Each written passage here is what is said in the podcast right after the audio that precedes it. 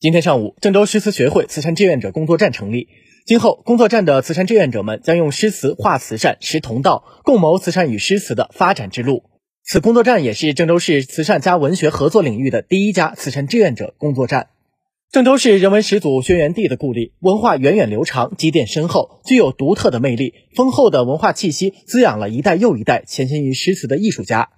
郑州诗词学会的诗人们没有年龄之分，不论职位高低，坚持不懈的创作、研究和交流，使得郑州诗词事业发展达到较高水平。二零一九年十二月，郑州老年诗词研究会荣获全国离退休干部先进集体光荣称号。郑州诗词学会的诗人们在精于专业的同时，始终坚持为慈善事业默默做出贡献。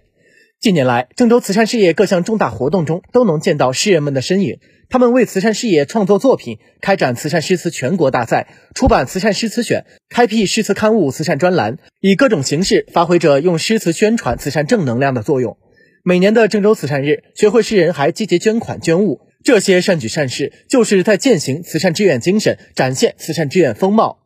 郑州诗词学会慈善志愿者工作站正式成立，使郑州诗词文化与慈善事业得到更加紧密的融合，从而更好地为郑州乃至河南慈善家文化事业发展搭建新的平台，增添新的活力。